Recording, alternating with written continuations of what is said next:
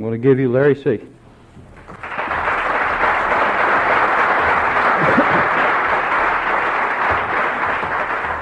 Thank you, Jay.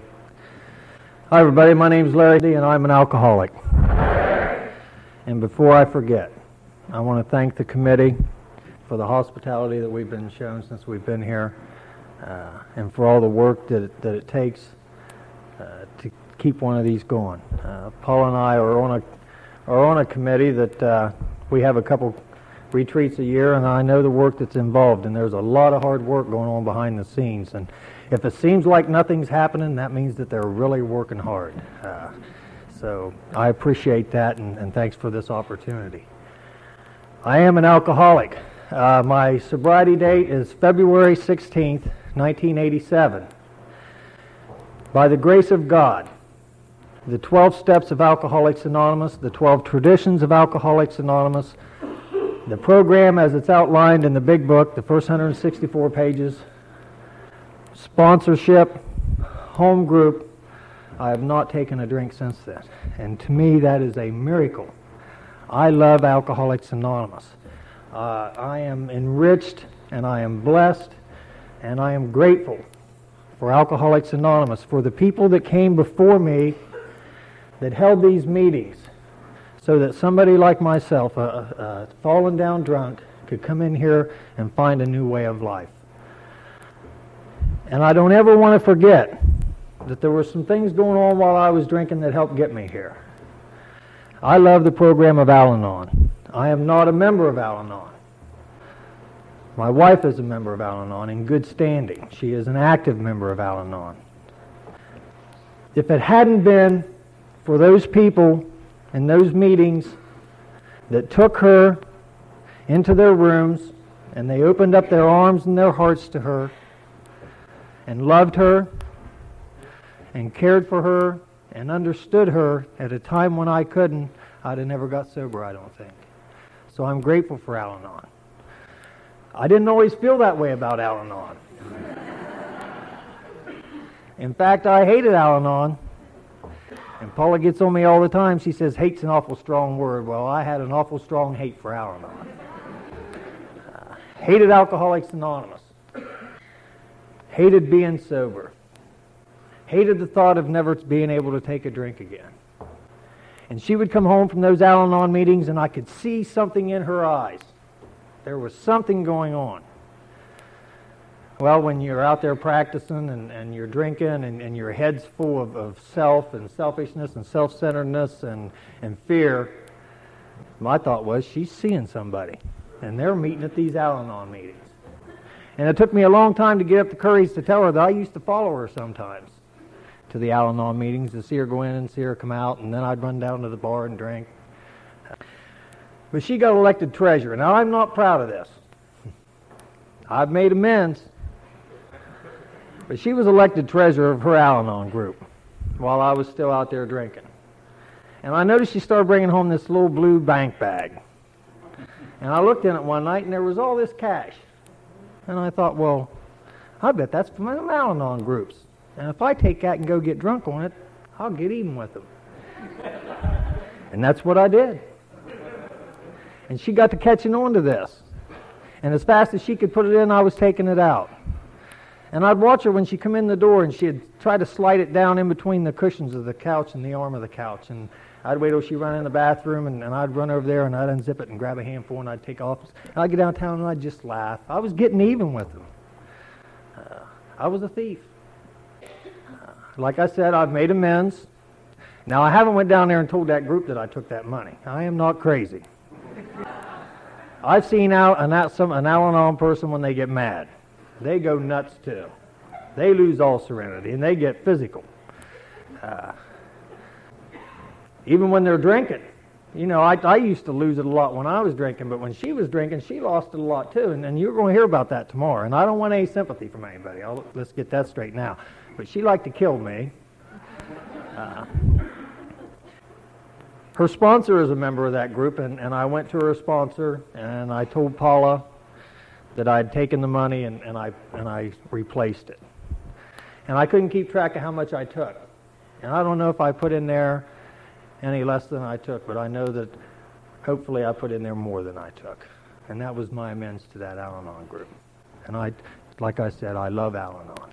Uh, I grew up in a home where there was a lot of drinking, a lot of violence, and a lot of abuse. And I'm not saying that's why I'm an alcoholic, so don't get me wrong there. I'm an alcoholic because I drank. I think you have to drink to be an alcoholic.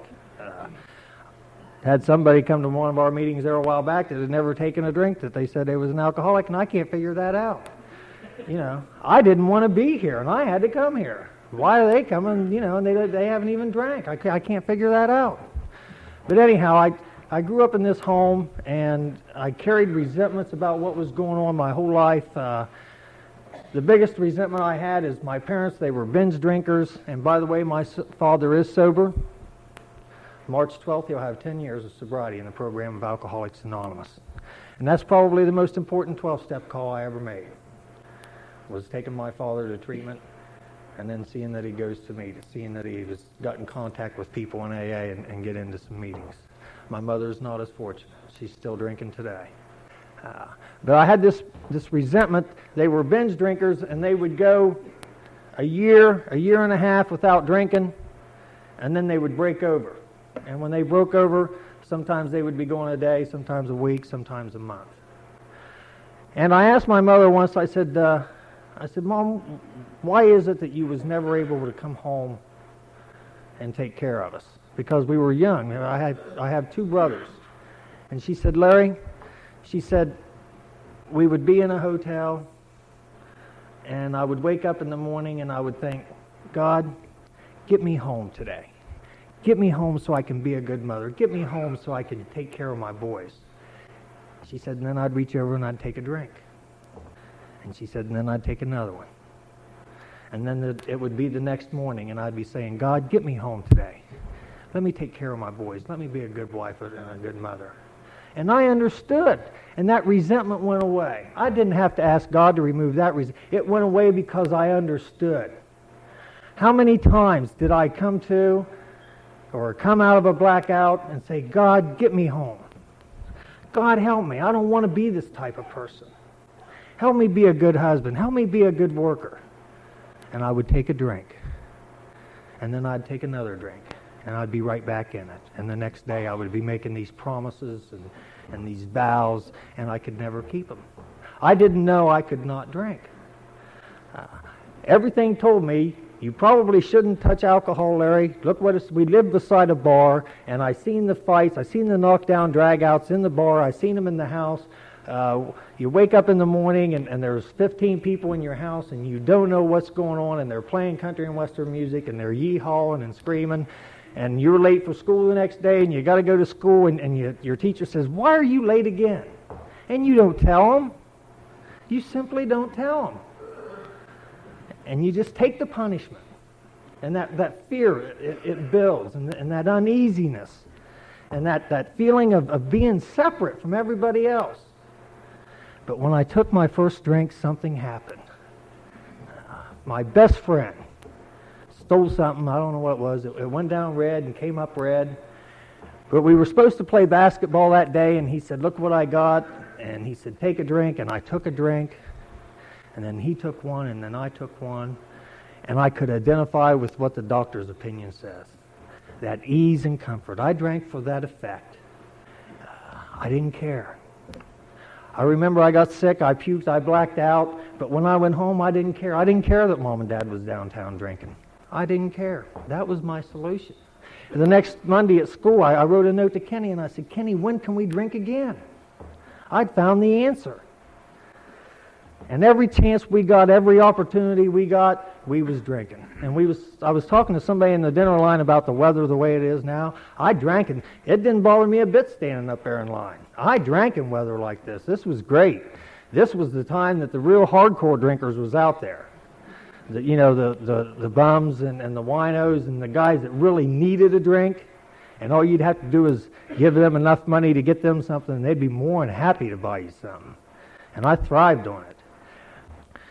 I heard a fellow, the very first conference I ever went to, I, I heard a fellow say that uh, we lie about our drinking, and I could identify with what he said. He said, We're the types that You know, when I was younger, I would drink a six pack, split a six pack with Kenny, and we'd go to the school dance, and I'd get up there and I'd act like I was drunk, and everybody would say, My God, how much did you have to drink? And I'd say, A 12 pack, a case. Kenny and I split a case. And then, you know, later on in life, I'd, I'd drink a 12 pack or a case, and I'd go home, and Paul would say, How much did you have to drink? Oh, I split a six pack with three guys. Yeah, we lie about it.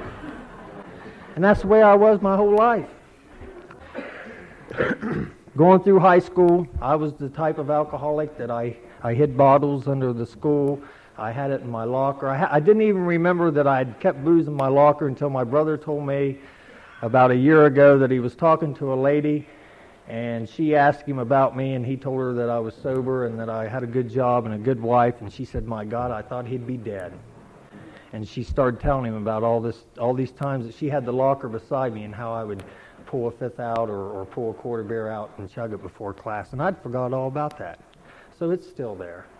Uh, but my uh, high school principal called me in in my senior year, and uh, he was talking on the phone to somebody, and he said, "Well, he said maybe we can do this, and and we'll just see what happens." And he hung up, and he said, "Larry, do you know who I was talking to?" And I said, "No." He said, "Do you know who I was talking about?" And I said, "No, but somebody's in trouble, aren't they?" And he said, "Yeah."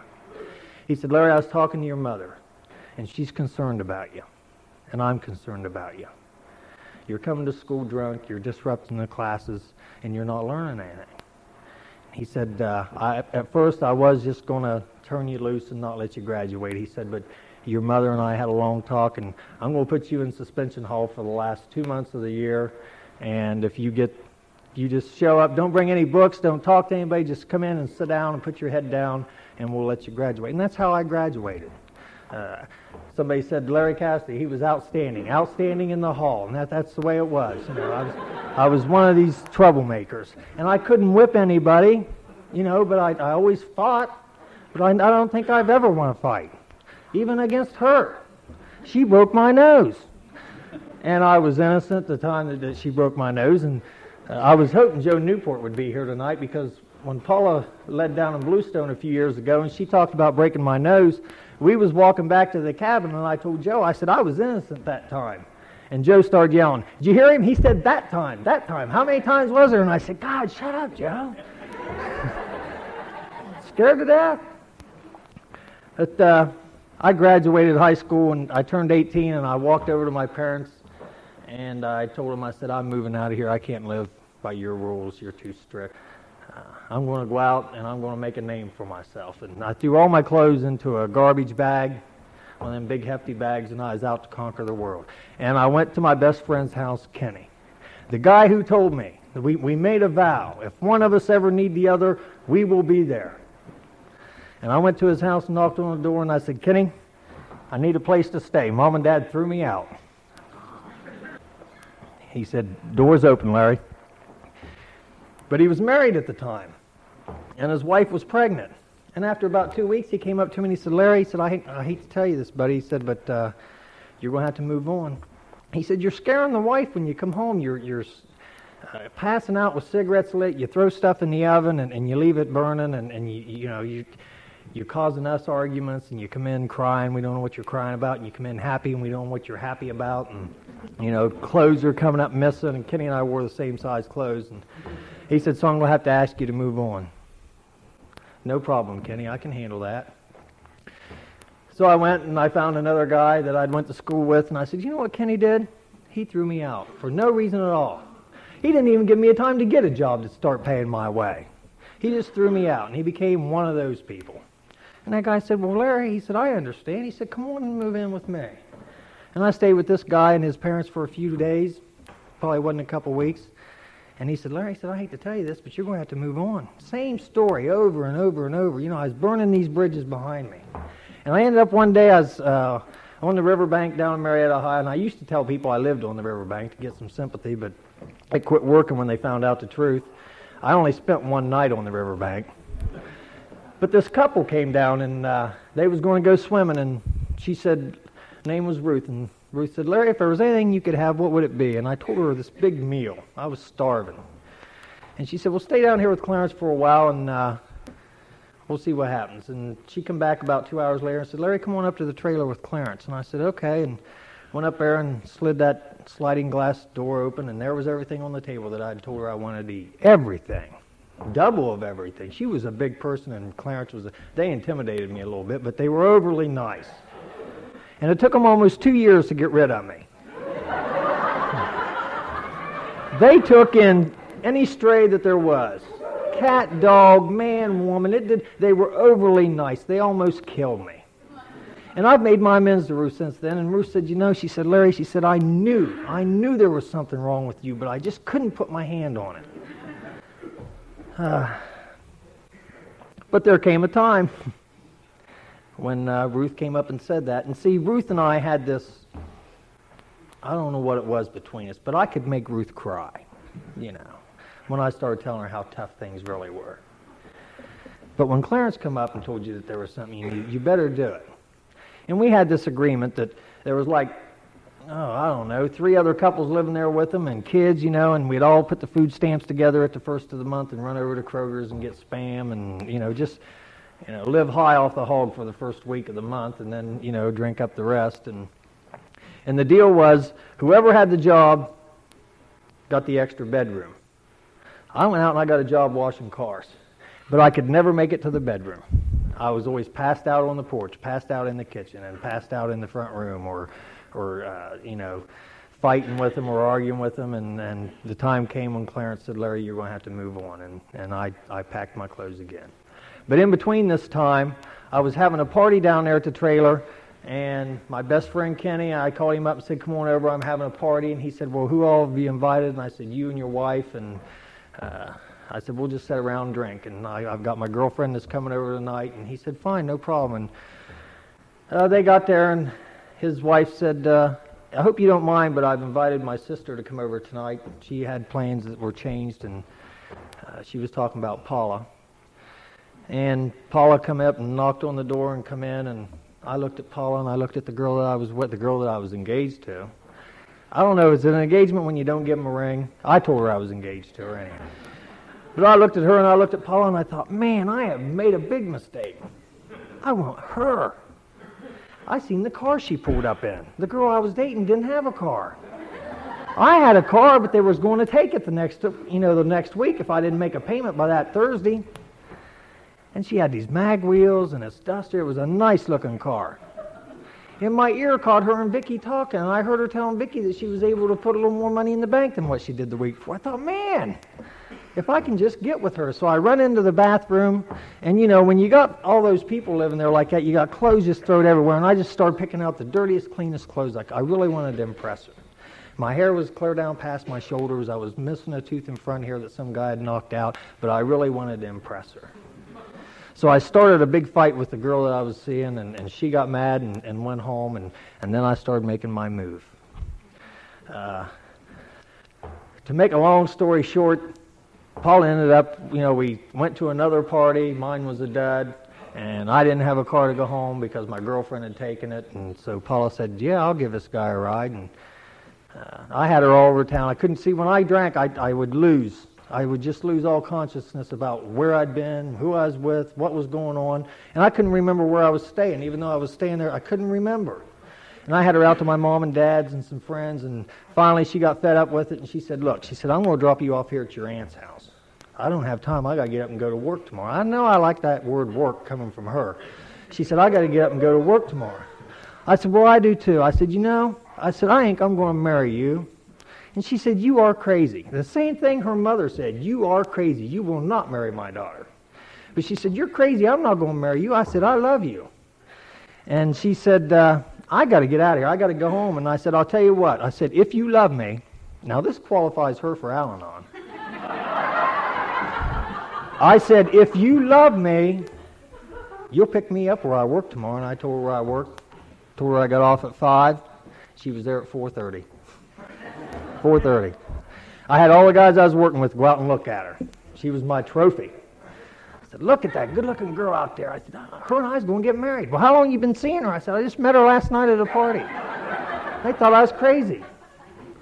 But I convinced her. After, after so long of, of uh, dating her and, and talking to her, I convinced her and I wrote it down on paper, and it looked good on paper.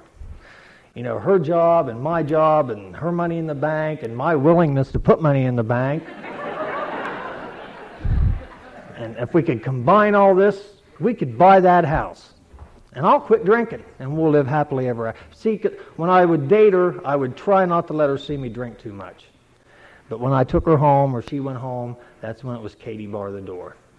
You know, she'd say, What happened to you? You know, how's come your nose is busted again? When you left me, dropped me off, you said you was going home.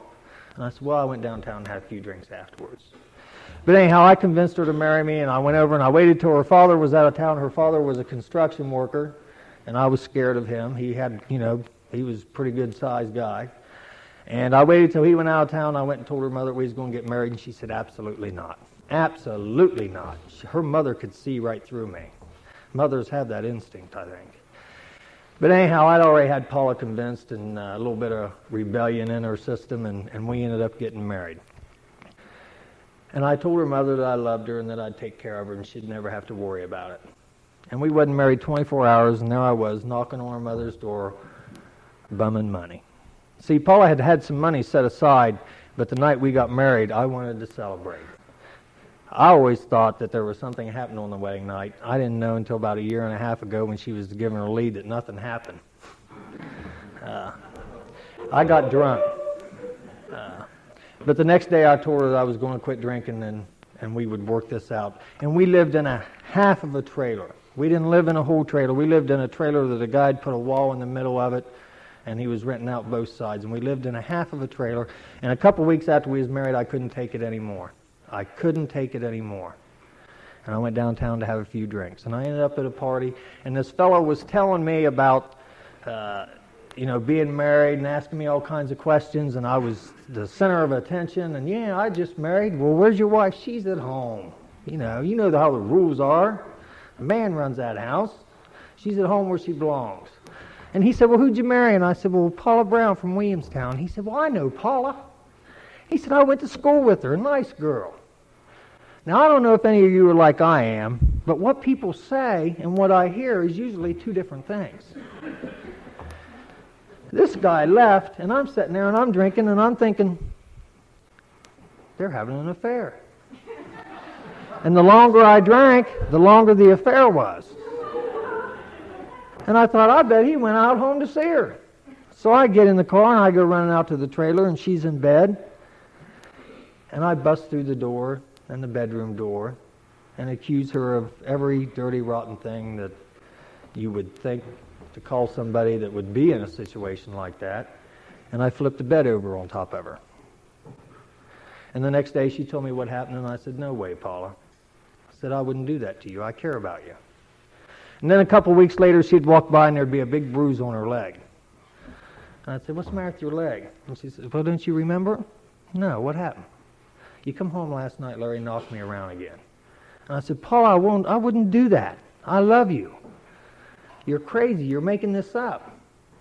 And then a couple weeks later, she'd come home from work and there'd be a bruise on her arm. And I'd say, What did you uh, stumble or something today at work? And she'd say, My God, don't you know what you're doing? And I didn't believe her. But every time this happened, I would say, God, help me to not drink. God, keep me from doing that to my wife. And I'm not proud of that. I've made amends to her for that. That amends will never be completed. What I try to do with my amends to Paula is I try to love her more, a little more today than I did yesterday. And, that, and I believe that uh, for some reason that God put her in my life to go to Al-Anon to help me see where I was headed and that eases the pain. And every time I talk about it, it eases the pain. And the, but she stuck with me, and and things was crazy, and she would start to drink with me, and she would want to go downtown, and I'd be sitting there in the bar, and you know I'd see her take a couple dollars and of my money to buy her a drink, and I'd think, God, that's just that much I could be drinking. And she'd get up and go to the bathroom, and I'd give a guy a five dollar bill, and I'd say, Here, buy me a couple drinks. Don't let her know you're doing it, because I didn't want her to, you know, to figure this out. And she'd come out and the guy'd buy me a couple drinks, and, and then I'd buy him a couple drinks. He'd buy me a couple, and uh, before you know it, Paula would be upset because I'd only supposed to have one or two, and she'd be out of there, and, and then I could drink the way that I wanted. I was a barroom drinker. I loved that atmosphere. I loved that, that jukebox blaring over there in the corner playing those sad country songs. You know, that, that song, uh, Lonely Women Make Better Lovers. Now, when somebody would play that, I would think, God, she's at home, she's alone. And I'd run back to the phone and I'd call her and she'd say hello, and I'd hang up. I just wanted to make sure she was there. Or I'd run back and I'd call her and I'd say, Paula, come and get me. Uh, I'm not going to come and get you. And I'd say, my God, it's three degrees outside. Come and get me. Now we've talked about this.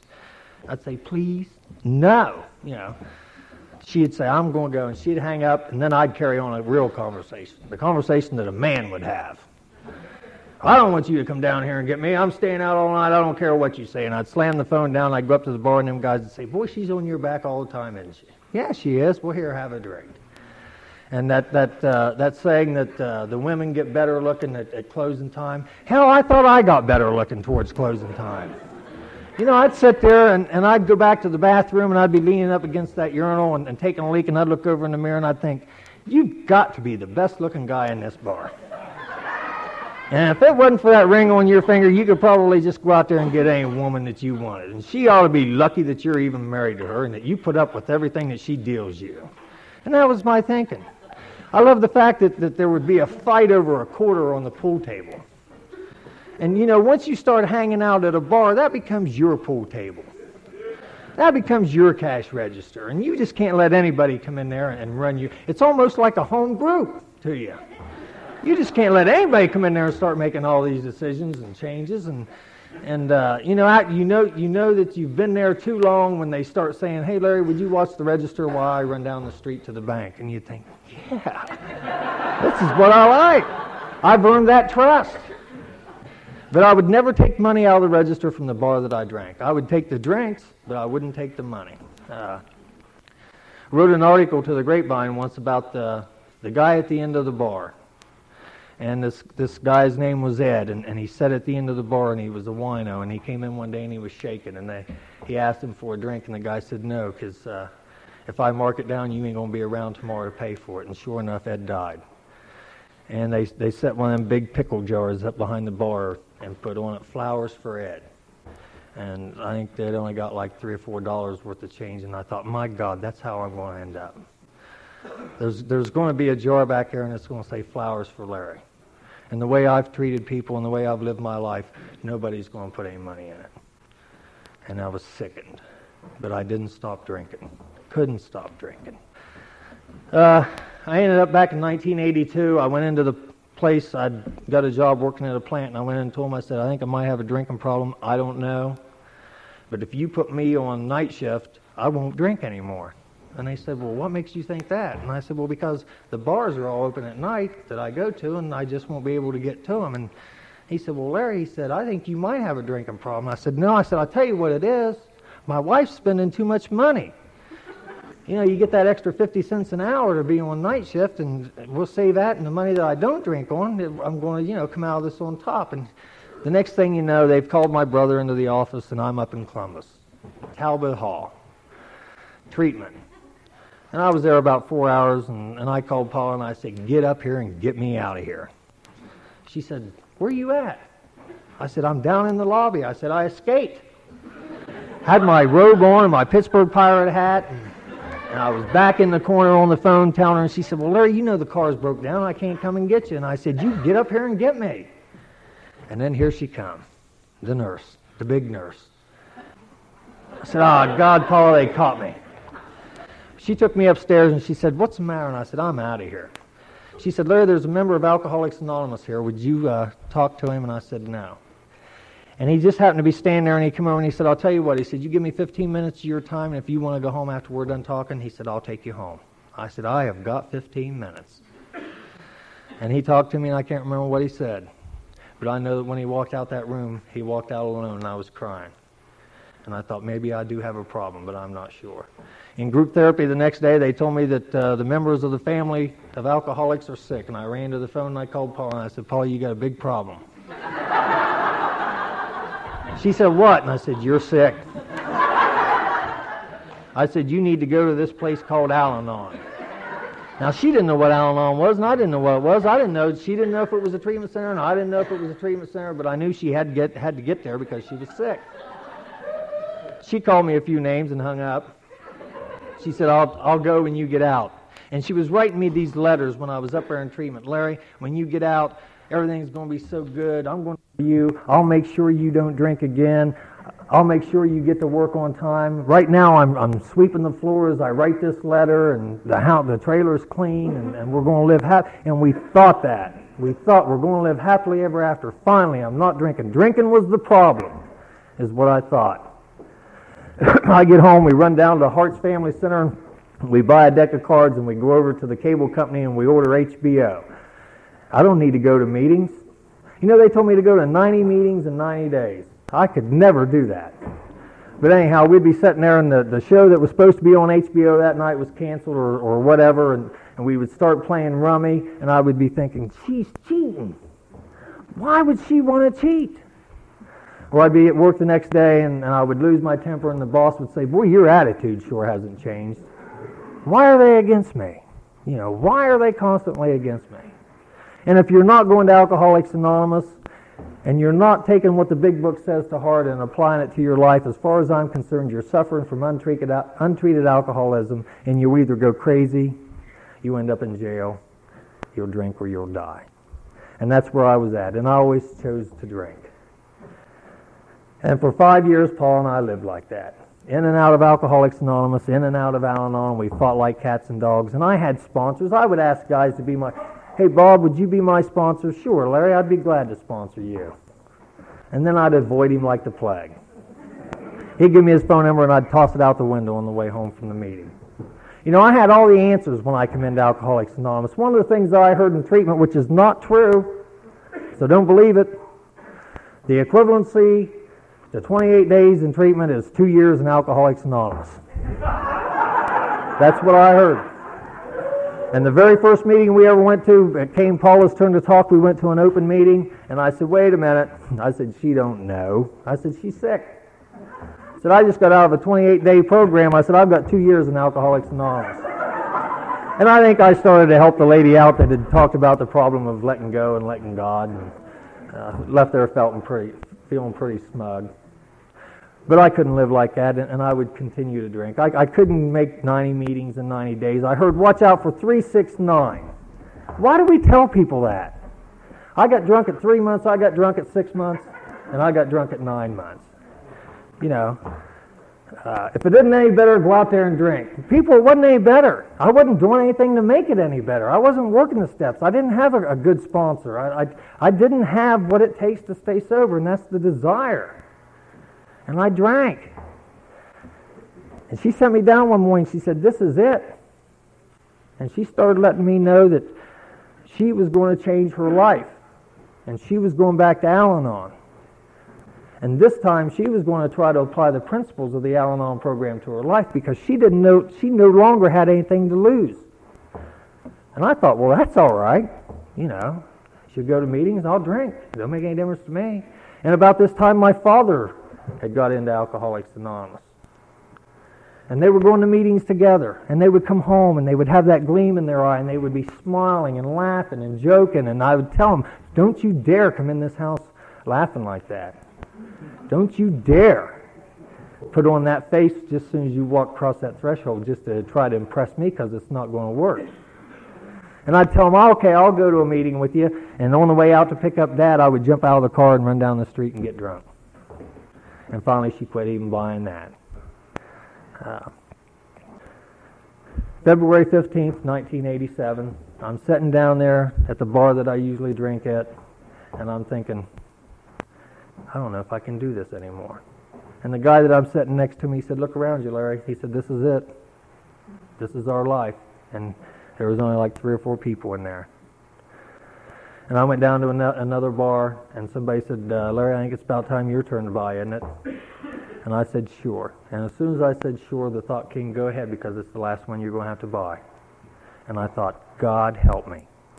And I didn't go call my sponsor, and I didn't go call the AA answering service. I called the person that I seen the change come about in her life. I called my wife. And I said, my God, Paula, I need help. And she didn't say, I'll take care of it She didn't say, I'll be right there. She said, Larry, do you have an honest desire to stop drinking? You see, she had got with the sponsor that I had at the time, and he gave her a copy of this book and told her to apply it to her life. And she got with members of Alcoholics Anonymous, and they, they, would, they would talk to her about the steps and members of Al Anon. And she wasn't buying it anymore. She said, if you have a desire to stop drinking, come home. So I got a cab, and I went home. And I walked in the door, and I sat down in my chair, and I was bawling like a baby. And I said, Paula, do you want to know the man that you're married to? And she got down on her knees in front of me, and she grabbed me by the hands, and she said, Larry, I understand.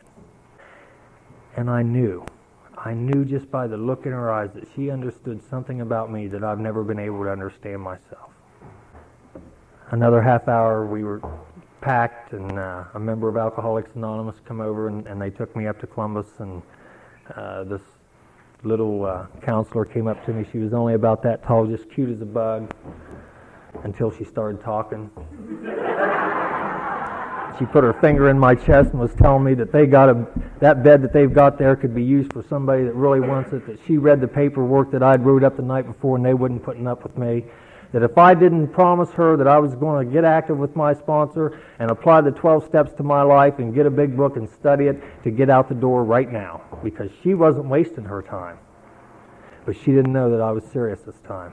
And when I got out, I called up my sponsor and I said, David, I said, what do I need to do? He said, read the first 164 pages of the big book, Alcoholics Anonymous, and when you're done, call me. I'm well, heck, I can do that. Read him, called him. All right, David, now what do I do? Read the first 164 pages of the big book, Alcoholics Anonymous, and call me. I said, okay. I did that. All right, Dave, now what? I'm ready. Read the first 164 pages of the big book, Alcoholics Anonymous, and call me. Well, I didn't call him. I just walked up to him one time after meeting. I said, I've read it. He said, good. Now go home and study the first 164 pages of big books, Alcoholics Anonymous, and call me when you're done. He was serious about the program of Alcoholics Anonymous. He was serious about sponsorship. He knew that he was taking somebody's life in his hands. And if I wasn't going to do what he suggested, then he wasn't going to have anything to do with me because he wasn't going to be responsible. He was going to pass on what they passed on to him. I know him, I know his sponsor, and I know his sponsor's sponsor. And they all carry the same message of Alcoholics Anonymous.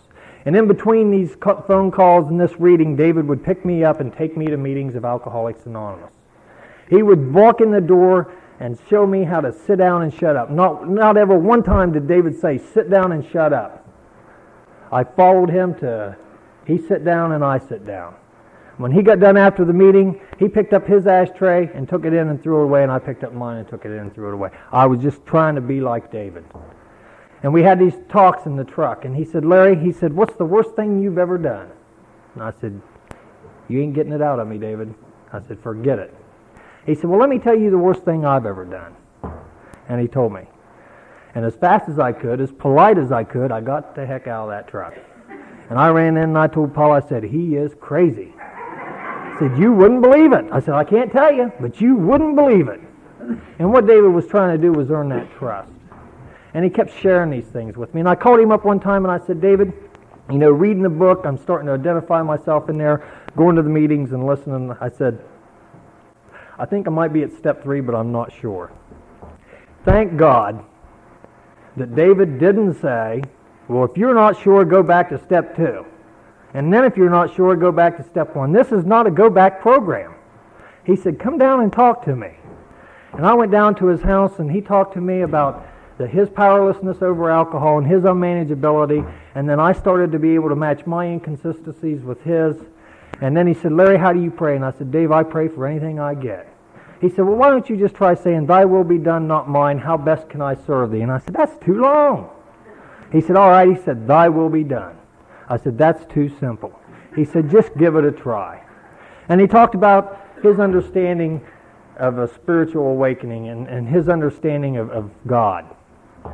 Uh, and he said, Larry, he said, I'll tell you what, he said, go home Tell Paula that you want to make the decision to turn your will and your life over to the care of God as you understand Him. Ask her to get on her knees with you. You read it out on page 63 in the big book. You read it and then put it into words that you can understand and have her read it and put it into words that she can understand. And I said, No way. It's too embarrassing, David. He said, You told me you would do whatever it took. And I said, All right. So I went home and, and I explained to Paula what it was all about as best I could. And I said, You probably wouldn't want to do that, would you? And she said, Yes. And we got on our knees together, and I grabbed her hand, she grabbed mine, and I read it and said it, and she read it and said it, and something happened. And there's a country and western song out called The Dance. And there's a brief line in that song that says, For a moment the world was right. And that's what happened to me at that third step. For a moment the world was right. And I ran to the phone and I called David to tell him about it, and he said, Don't. Enjoy it. He said, I understand. And I knew. The second time in my life, I knew somebody understood what I was going through. And about two years later, he said, Why did you do that third step with Paul? And I said, David, you told me to. He said, Well, he said, there's another reason. And I said, What is it? He said, No. He said, You'll tell me. And then a couple years after that, Paula and I are down at Myrtle Beach and we're at a conference, and there's a fellow up there talking, and he's talking about sponsorship applying the 12 steps, and it sounded like he had David for a sponsor. I don't know if they go to a sponsor school or not, but it just sounded like they did. In fact, I asked him after he got done leading if he knew David, and he said, No, never been there, Marietta. But anyhow, he was talking about step three. And he said his sponsor told him to do it with another person. And of course, he, he fought it and didn't want to do it, but he went ahead and did it, and he said something happened he said that it dawned on him that the good book says, Where two of you are gathered in my name, I'll be there. And I started crying like a baby and I couldn't stop. And that was the other reason why David had me do that with somebody else. Because not only was there a commitment from me to God, but there was a commitment from God to me. There was a commitment from God to me to Paula. And it was just like a triangle. I'm here, I'm Paula's here, and God's up there. And I come running home and I told David, and he just nodded his head. Said, Yeah, you're getting it. You're getting it. But he got me into the fourth step. He said, No, I'm going to go out of town. He said, I'll be back in a week. And he sat down and he showed me how to do the fourth step out of the big book because he had heard about some of my other four steps. People in AA will tell on you. I tried doing it by the Holy Bible. I tried doing it by the Al Anon program or their, their little book that they have. I tried doing it by the Hazelden Guide. I tried other guides, 12 steps in 12 days, 12 steps, 12 different ways. I tried everything, everything but the big book of Alcoholics Anonymous, and I couldn't figure out why I was getting drunk. Had a sponsor once, and I told Bob, I said, Bob, I think I'm ready to do the fifth step. And he said, Have you done the fourth step? And I said, No. He said, Well, go home and write out the fourth step. And I said, No problem. I went home and I wrote out, made out a searching and fearless moral inventory of ourselves. I called him up and he said, Boy, you have missed the boat. Completely missed the boat. But see, when you're like me and you have all the answers, you can't learn anything. I, I wasn't teachable in, in the early, early stages of uh, coming to Alcoholics Anonymous. But anyhow, David went out of town and I wrote and, and I come up with four lists of resentments and fears and the harms I've done others in my sex conduct. And it's all in there, and the directions are in there. And, and when he come back to town, he come up to the, the apartment, and we had a long talk. And before I realized that we was into the fifth step, I think we started out talking about playing golf. But before I realized that we was in it, and he was sharing things about his life, and I was sharing things. And when uh, he got done, he said, Now, he said, when I leave, I want you to go over these first five steps, and if you've left anything out, give me a call, Larry. He said, If not, follow the directions. And he talked to me a little bit about step six and seven, and he left. And I read that step six, you know, where it says we were ready. And all these steps before step six prepared me for that. Was I willing to let God remove these things that had blocked me off? Yes, I was. I didn't want to live like that anymore. And then I got down on my knees and I offered myself to God as I understood Him. I said, God, this is it, buddy. This is the best I can offer you. Would you take it? And David explained to me that if my character defect is fear, to practice faith. If my defect of character is dishonesty, to practice honesty. Practice whatever the opposite of your defect of character, defect of character is, Larry. and then he got me into the eighth step, and he said, Now, he said, I want you to take that list of resentments and that list of others, and he said, I want you to write this down inventory style. Who have I harmed? Who have I hurt? What was the cause? What was the reason? How did it affect me? And that's the way I went through my eighth step. And he came up to me when it was time to do the ninth step and he said, Did you put Bob on that list? And I said, David, you know I don't like Bob. I said, I just told Paula the other night that I'm going to bust him at the meeting if I see him again. I hated Bob. See, Bob was one of these members of Alcoholics Anonymous that seemed like he was happy. And he'd come in once about in 82 or 83 and he was carrying this baby. And Paula and I just found out the week before that we couldn't have kids. And Bob walked up to me and he said, Larry, he said, when, when you live right, good things happen. And I thought, I'm trying to live right. Nothing good ever happens. And I ended up drinking. And I hated Bob from that day on. And David talked to me about that. And I went up and I seen Bob at the meeting the next week and I said, Bob, I don't know what it is. I said, but I've had some awful ill feelings towards you, but I'm here to let you know that I'm going to try and change that on my part. And if I've ever said or done anything that might cause you harm, I'm sorry. But today I'm going to try and not be that way. And he gave me a hug and said, that's all right. I've never noticed it. And it wasn't too long after a meet, after that, I was in a meeting of Alcoholics Anonymous, and I was scared to death, and I was nervous. And I told him, I said, I think I'm at the point where I'm going to drink again. And there was probably 20 people at the meeting. We were sitting in a big circle, and Bob was there. And it came Bob's turn to talk, and he said, Larry, we will love you until you can learn to love yourself. And he's the only one I heard that night. And if I would have had that resentment, I'd have never heard it. And then David told me to get into step 10 and start practicing these first nine proposals in my life. And he talked to me about prayer and meditation. I said, David, I can't pray like a priest. He said, Nobody's asking you to, Larry. He said, Just keep it simple. He said, God is your friend. Just talk to him like you're talking to a friend. And try to be kind and considerate to the needs of others. And I said, All right, I'll give that a try. And that's the way I that's the way I got started. And I got to the twelfth step and I said, All right, are we done? He said, No. He said, Now, when you go home tonight, he said, I want you to get on your knees and ask God to put somebody in your life, and you take them through these 12 steps. And that was probably 1989, 1990, and that's what I've been doing ever since. Every time I get a new pigeon and we go through the steps, and they tell me I can't do that third step with anybody, nobody understands, I tell them, if you're in a meeting of Alcoholics Anonymous, you're with somebody that understands. If you want me to, I'll do it with you. And I just try to share the same information and the same experience been, that's been passed on to me.